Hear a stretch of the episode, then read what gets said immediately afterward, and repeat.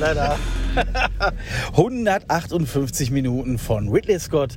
Ja, wir kommen gerade wieder aus dem Kino. Wir sind wieder in Drive-In. Ich weiß nicht, ob wir dieses Lied singen dürfen, wegen, ob wir dann irgendwie so geblockt werden oder sowas. Ich glaube, da müssen wir sehr vorsichtig mit sein. Ach so, Mit weil, was, welches, was? Das, Ja. das haben wir nie gesungen. Nein, das war, das war ein Ja, wir, haben, wir, haben, wir haben fröhlich gesund nach einem ähm, depressiven Film. Es war, ja, Auch. auch. Ja, ähm, wir haben Napoleon geschaut gerade ähm, und kommen gerade frisch aus dem Kino. Und ähm, wow, wir sind uns noch nicht so ganz sicher, ob sich dieser Podcast schon lohnt, weil wir noch nicht drüber geschlafen haben.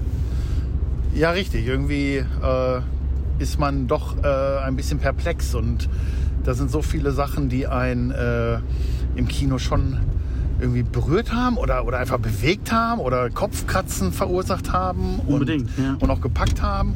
Und irgendwie ist das so ein verrückter Strauß Blumen gewesen, die dieser Film irgendwie war. Äh, und ja, deswegen, also The First Reaction wird wahrscheinlich wirklich interessant. Äh, eine Nacht drüber schlafen wäre vielleicht gar nicht verkehrt, aber so sind wir halt. Content. Content, Content, Content. Ähm, ja, ich habe jetzt gerade eben gesagt, 158 Minuten ähm, kam mir nicht so vor. Also ich hatte tatsächlich nicht so dieses große Sitzfleisch, was ich vielleicht bei manch anderen Filmen gehabt hätte, von dieser Länge, dass es mir unangenehm gewesen wäre, dass ich sage, mein Gott, jetzt reicht's. Ähm, es ist echt unheimlich viel passiert, ne? Äh, ja, aber ich habe die gleiche äh, Empfindung wie du. Also ich muss auch sagen, für zweieinhalb Stunden äh, und ich dachte, boah, das wird sowas, äh, sowas Historisches, das ist nicht immer unbedingt meins und die Länge ist dann auch nicht unbedingt meins. Aber vielleicht hat mich auch halt hier Martin Scorsese schon ein bisschen abgehärtet und mich äh, vorbereitet auf den Spaß. Aber nein, ich war auch wirklich nicht äh, so keinster, ke- äh, keine Minute gelangweilt. Ich war wirklich, äh, wirklich dabei und fand es äh, interessant, wie sich der Film entwickelt und wo er noch hin möchte oder so. Äh, ja, die zweieinhalb Stunden kamen einem nicht wirklich so lang vor. Ja, äh, Ridley Scott. Ridley Scott hat ein äh, Drehbuch umgesetzt von ähm, David Scarpa, der, der uns jetzt irgendwie, glaube ich, beiden nicht so viel sagt, Nein, aber, nachlesen. aber seine Sache gut gemacht hat. Ich sag mal, ähm, Napoleon Geschichte, klare Sache. Hier wird aber ein bisschen mehr Fokus auf die Romanze gelegt, ne? Ro- Romanze zwischen Napoleon und Josephine, seine, ja, seine Traute, seine, seine Frau. Genau. Eine Kaiserin. Alles. Alles auf einmal. Sie hatten, sie hatten alles, Freundin. alles, alles mal drin gehabt. Wie gesagt, es ist, äh, ich meine ja, dass der Film halt irgendwie auch auf so ein irgendwie so ein geteiltes Echo stößt. Also die Kritik ist sich da ja, glaube ich, nicht ganz so eins. Und ich habe Mhm. halt auch schon viele so durchwachsene Kritiken gehört oder von mitbekommen und mir auch angehört und, und so weiter. Äh, ich kann all diese Punkte, die ich da gehört habe, halt schon irgendwie nachvollziehen, weil, weil der Film halt nicht wie so aus einem Guss wirkt. Also da gibt es halt also die, die Beziehung zwischen den beiden ist halt schon irgendwie interessant, aber auch skurril. Und Joaquin Phoenix Performance ist halt auch eher skurril. Ich habe versucht, das irgendwie für, für mein äh, Verständnis äh, irgendwie so einzuordnen. Weil ich glaube, man hat ja vielleicht erwartet, dass äh, Ridley Scott nochmal so einen Gladiator raushaut oder sowas in dem Dreh. Ja, also wirklich so ein, so ein durch und durch heroisches Ding. Aber dafür war halt Napoleon als Charakter und Joaquins Phoenix äh, Performance halt so weird. Und das Einzige, womit ich das jetzt irgendwie so für mich gleichsetzen konnte in, im Kontext eines so historischen Films, war halt der Amadeus-Film, der halt auch irgendwie so ein äh, ja, irgendwie so, eine, so einen verrückten Charakter und äh, so in den Fokus rückt. Und ja, es ist äh, auf jeden Fall faszinierend gewesen. Aber ich kann mir kann Ja. komplett nachvollziehen, dass das irgendwie vielleicht bei vielen nicht so gut ankommt. Faszinierend auf jeden Fall. Also mich hat es an der Stelle auch tatsächlich gepackt, so den Charakter kennenzulernen, zumindest so wie er jetzt dann da dargestellt wird. Ne? Äh, ist ja jetzt auch nur über, durch Überlieferung, Überlieferungen und Texten und was weiß ich was, äh, wie man halt vermuten kann, wie er ja tatsächlich wirklich so getickt hat, der Herr gute Bonaparte. Ähm, weird auf jeden Fall. Also ich, ich halte mich ja immer so generell so von Kritiken vor Filmen immer fern. Das, ich habe immer ein bisschen Angst, dass mir das das kaputt macht. Deswegen gucke ich erstmal selber, was, mir, was ich so für einen Eindruck habe. Und ah, Weird trifft es auf jeden Fall. Ja, aber ich war erstens natürlich wieder begeistert von Joaquin Phoenix ähm, Schauspielkunst, weil ich diesen Typen einfach so stark finde. Ja, ja also ähm, da war wirklich alles drin und ich sag mal, äh, so, so einen Menschen zu verkörpern, so einen ja eigentlich ein schlechter Kriegsherren, dass man den am Ende mag, ich zumindest, ist schon vielleicht gar nicht so einfach, wenn man mal überlegt, äh, ja, was da eigentlich äh, passiert ist. So, ja. aber er ist mir in dem Film ans Herz gewachsen. Sollte er vielleicht nicht. Ich weiß es nicht. Also wenn man so die Zahlen überdenkt, die da ähm, so ja. auf dem Schlachtfeld ähm, gefallen sind. Ja, ähm, man sieht halt auch viel ähm, mit ungefähr 200 Millionen Budget. ist ja, da, glaube ich, ja. äh, ziemlich viel Geld ins Land geflossen und ähm, ja, optisch macht Whitley Scott natürlich äh, mal wieder eine ganz große Welle und es macht auch einfach Spaß. Was mir besonders gut gefallen hat, die Farben.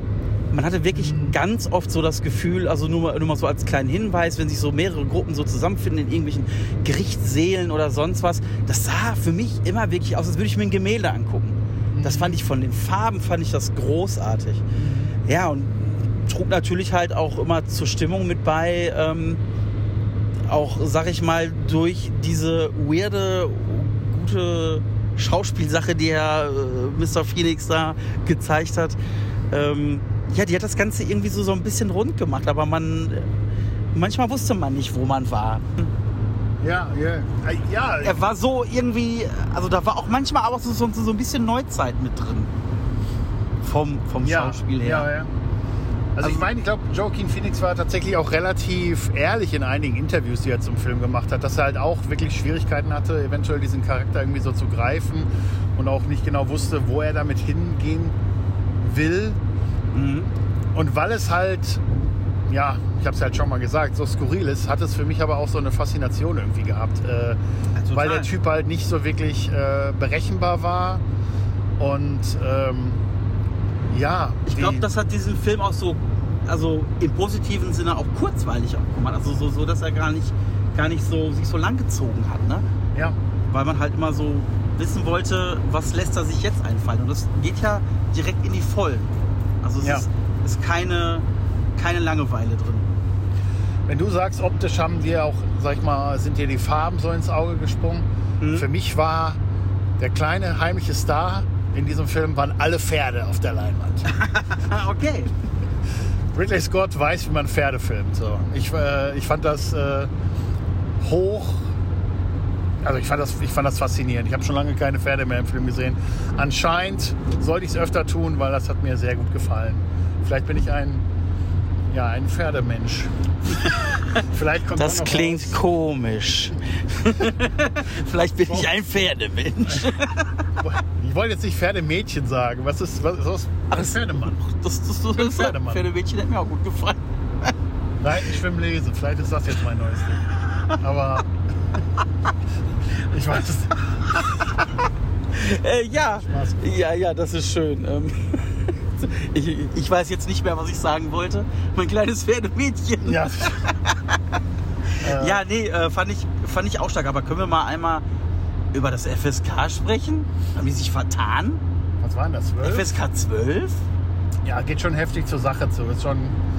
Ist aber, halt, aber, halt, ja, ist ja. halt auch ein Kriegsfilm. Und, ja, ja, gut. Es geht halt wirklich. Aber äh, ist, ähm, ist das jetzt so der, so der neue Geschichtsunterrichtsstandard?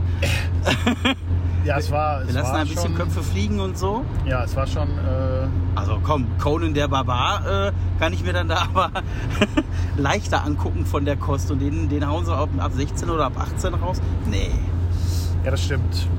Die, also ich meine, die. die äh, also ich ja, übertreibe jetzt ein bisschen. Ja, die Realität durch den Film, was das natürlich das alles so stattgefunden hat, ähm, ist ja äh, gegeben. Und deswegen ja, könnte man sich fragen, ob das nicht vielleicht eher härterer Tobak ist. So.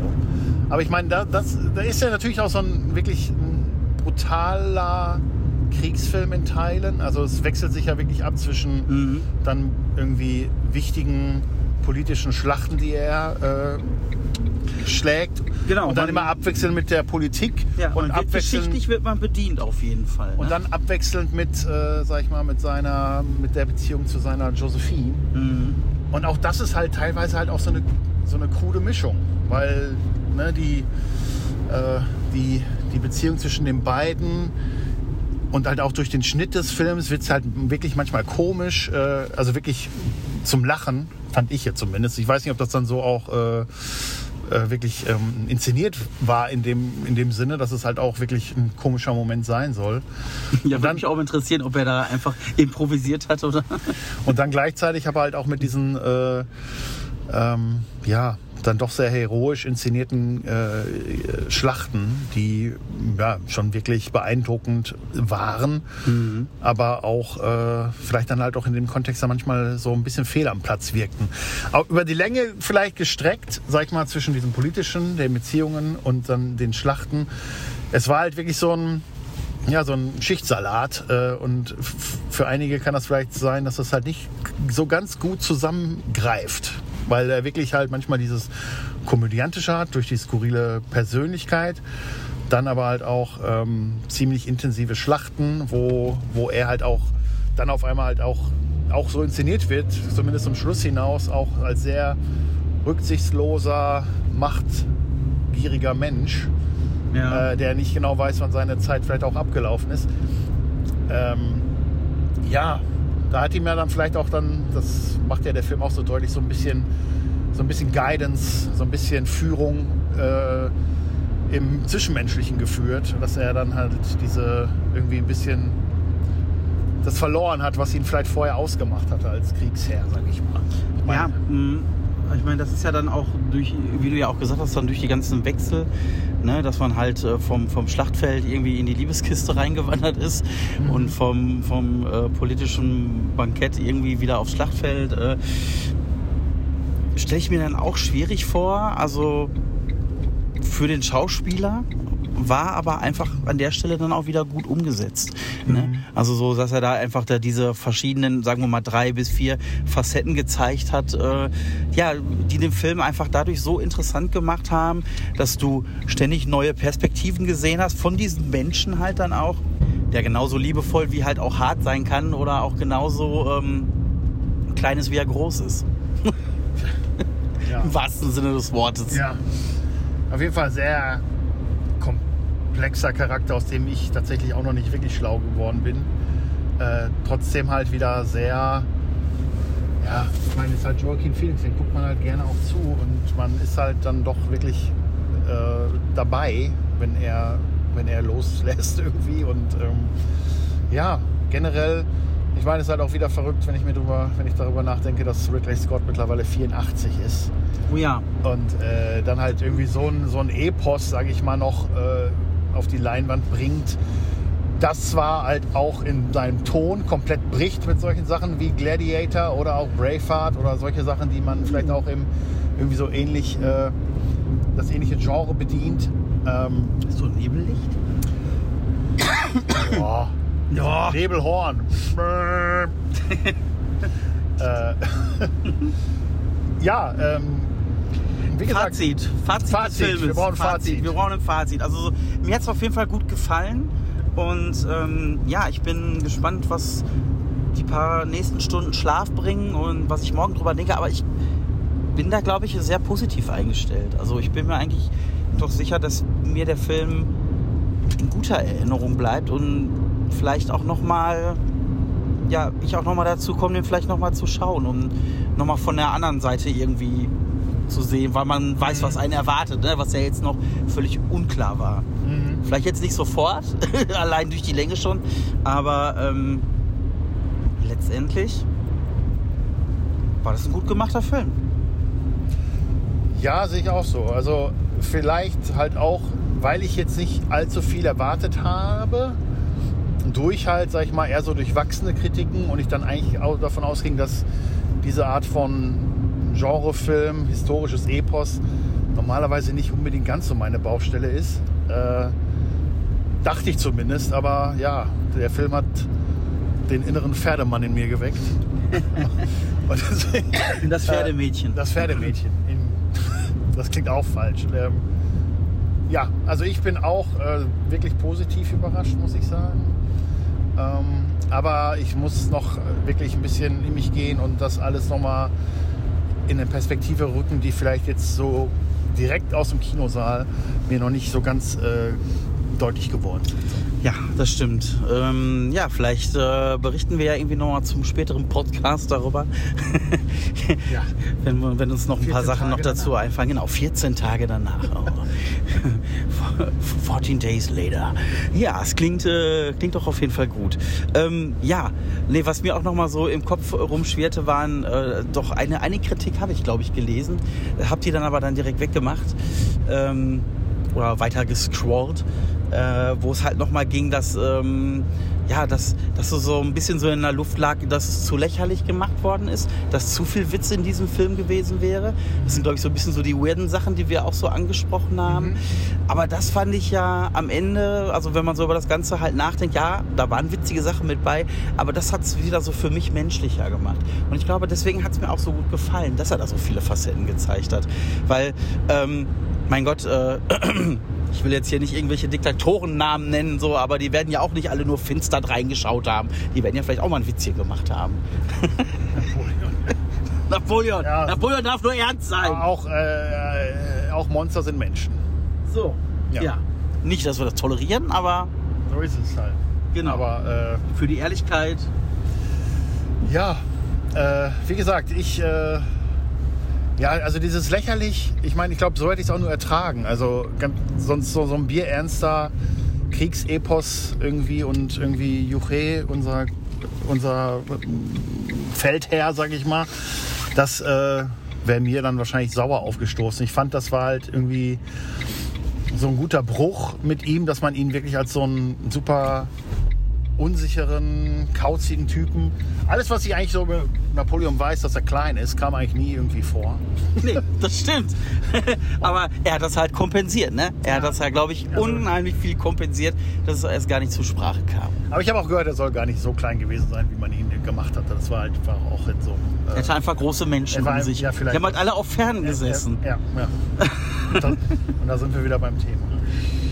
Ja, guckt ihn euch an und äh, ja, urteilt selber. Und danke fürs Zuhören. Tschüss.